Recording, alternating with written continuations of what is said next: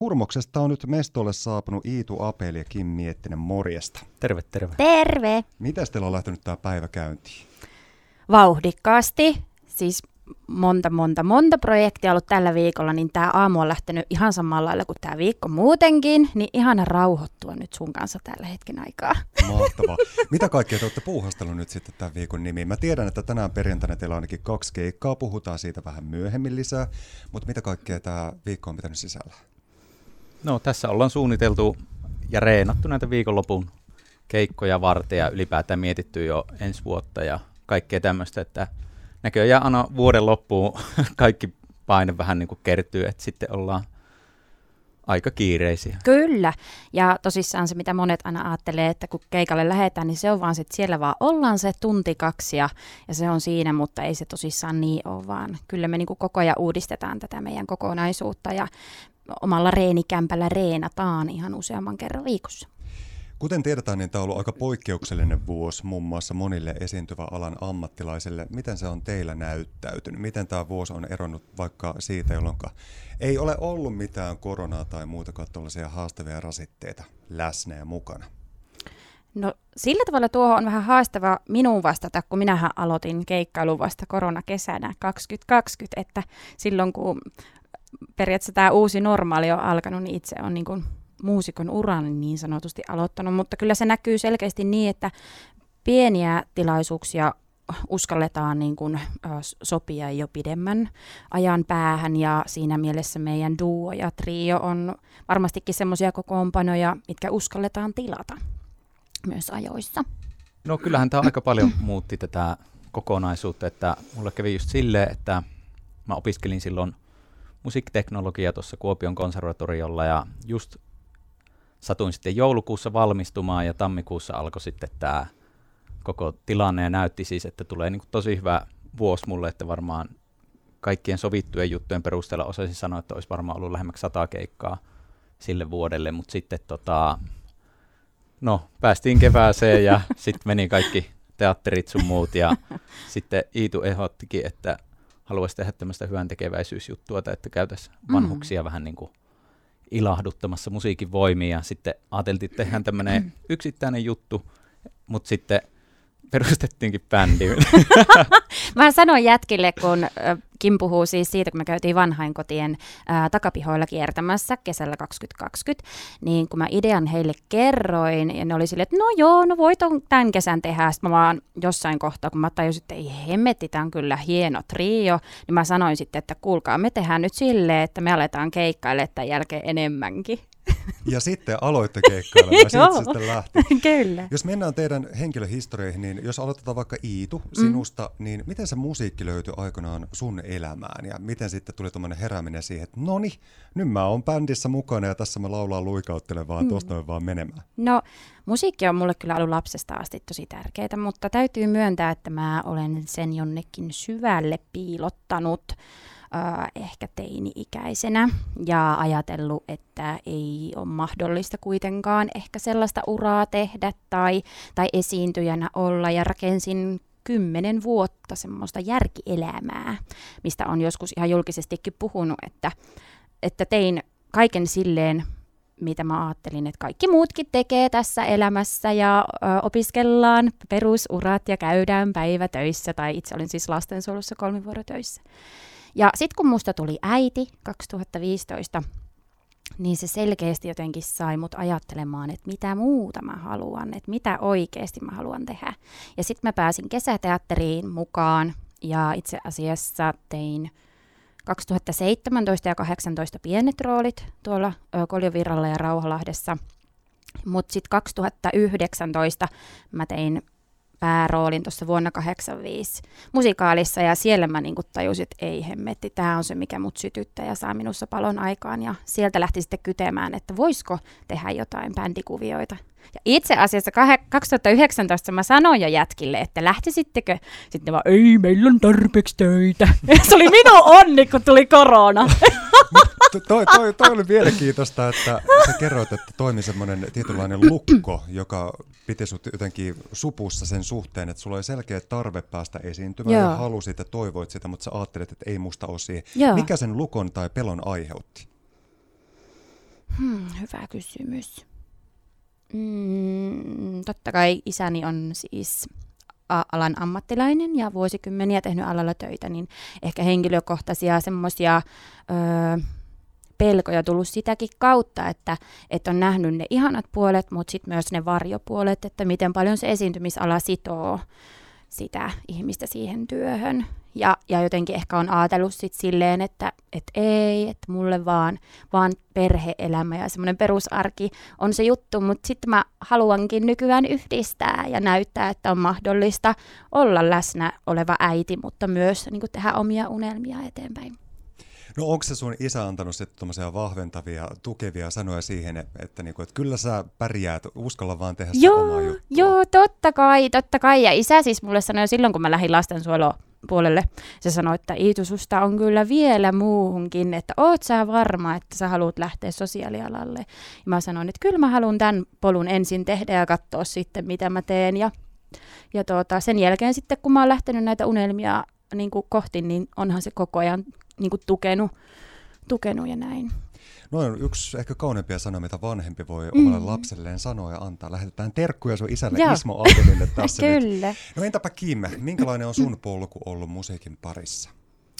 Ö, tota, mä oon tätä miettinyt silleen nyt aikuisiässä, että mistä se kaikki on alkanut ja ehkä semmoinen niin kuin, se ensimmäinen kosketus siihen, että mä muistan, että ö, joskus niin kuin tosi pienenä, en osaa sanoa, mutta alle niin kuin kouluikäisenä, niin isällä oli semmoinen The Shadowsin tämmöinen kasetti, ja hän antoi sen mulle, ja sitten mulla oli semmoinen vanha radio, ja sitten mä kuuntelin sitä, ja sitten en tiedä, onko se sattuma, että tämä sattuu olemaan rautalanka kitaramusiikkia, ja mä nyt kuitenkin soitan kitaraa, että mä mm. veikkaan, että se kosketus siihen kitaran soittoon, kun se on kuitenkin mua kiehtonut ja kiinnostanut soittimena niin kuin aina, että mä uskon, että se tulee sieltä niin kuin tosi mun elämän alusta. Sitten ala-asteella mun ala-aste opettaja Ari Lahtinen sitten neuvoi mulle parit kitarasoinnut ja sitten sai mulle niinku semmoisen palon siihen musiikkiin ja sitten mun vanhemmat osti mulle sähkökitaran ja tälleen.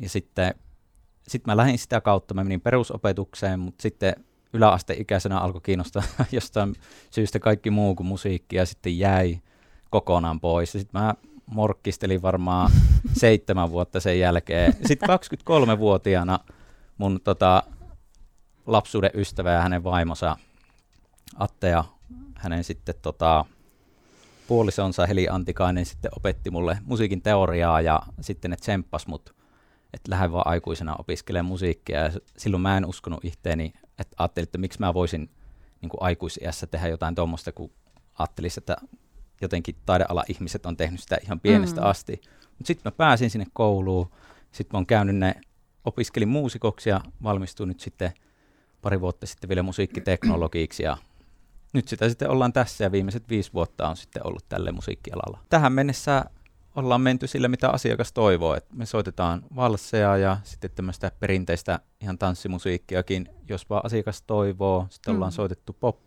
pop-musiikkia, mm. tietenkin akustisesti näin koveroituna ja sitten soitetaan, no aika niin kuin laaja on tämä, mm. koska ei ole vielä tullut silleen vastaan, että ei oltaisi voitu sanoa, että ei soiteta sitä kappaletta. Tietenkin ei. se sovitus on sitten semmoinen, mitä sitä kahdestaan tehdään, mutta niin kuin ollaan niin kuin tosi avoimia kaikille musiikkityyleille. Joo, siellä on niinku ihan, ihan Sannista ja Eveliinasta, Rauli Baddingia ja Hectoria ja Elton Johnia ja siis ihan kaikenlaiseen. Todella monipuolisesti. Iito ja Kim, te olette nuoria, lahjakkaita, osaavia multitalentteja, niin kun te teette coverbändissä nyt musiikkia, niin missä vaiheessa teitä sitten kenties alkaa kiinnostelemaan se, että voisitte ihan tehdä omaa musiikkia? Onko käyty tuollaisia keskusteluja teidän bändin sisällä aiheesta? No mä muistan, kun Kim sanoi mulle ehkä vuosi sitten, kun me tehtiin jotain, mitähän meillä oli joku palaveri, niin Kim sanoi, että kohta me ruvetaan sitten tekemään omi biisejä. Mä olin vaan silleen, okei, okay, okei. Okay. Mutta siis kyllä tota, oishan se aika siistiä, että saisi niin kuin oikeasti oman äänen kuuluviin ja tarkoitan niin kuin sisäisen äänen, enkä vaan niin kuin semmoista lauluääntä. Se olisi aika cool. Mitäs mietteitä Kimillä on asiasta? Kyllä mä uskon, että sitten tämä hetki vielä jossain välissä koittaa, koska sitten nyt ollaan aika silleen kiireisiä niin tekemään tämmöistä niin cover-hommaa ja näin, mutta sitten kun sen, mä uskon vahvasti, että tulee se hetki, milloin me tiedetään, että nyt me kokeillaan tätä. Ja meillä on kuitenkin mahdollisuutta, kun meillä on ystäviä ja mm. näin verkostoa tavallaan tehdä sitten halvemmin omakustantaisesti sitä mm. musiikkia. Mm. Että luvataan nyt, että jossain välissä jotain tulee. Okei, okay, paineet. Kymmenen vuoden sisällä. Minkä henkistä se voisi olla? Onko tietty joku musatyyli, joka teitä inspiroi? Me puhuttiin tuossa äsken äh, biisi aikana muun muassa siitä, että aika laaja-alaisesti vähän kaiken tyylistä musiikkia te kuuntelette mm. ja kaikesta tykkäätte, mutta onko se jonkinlaista referenssiä, minkä tyylistä se hurmuksen kenties tuleva oma musiikki voisi olla? Mm. Kyllä mä varmaan itse näkisin, että se olisi semmoista nykyaikaista tämmöistä niin kuin mm pop-musiikkia, modernia ainakin niin kuin tällä hetkellä tuntuu mm. siltä, kun mä tiedän, että Itukin tykkää kuunnella sit semmoista ja oot esitellyt niitä kappaleita, niin niissä on niin kuin mm. semmoinen tietynlainen – tai jotenkin näin ainakin itse mm. tuntisin tämä asia. Joo, ja siis kyllä meillä onneksi meillä on silleen, että me tykätään selkeästi samantyylisistä niin kuin meiningeistä, että aina kun on noita biisejäkin, siis vaikka keikallahan niitä tulee olemaan 20-30, jos on useampi setti, niin sitten meillä on ne tietyt samat biisit, missä molemmat aina jammailee ihan niin kuin kikseissä silleen, jee, tää on niin hyvä sovitus, niin kyllä onneksi on niin kuin samanlainen niin kuin maku tietyissä jutuissa, että pystyisi tekemään yhdessä musiikkia.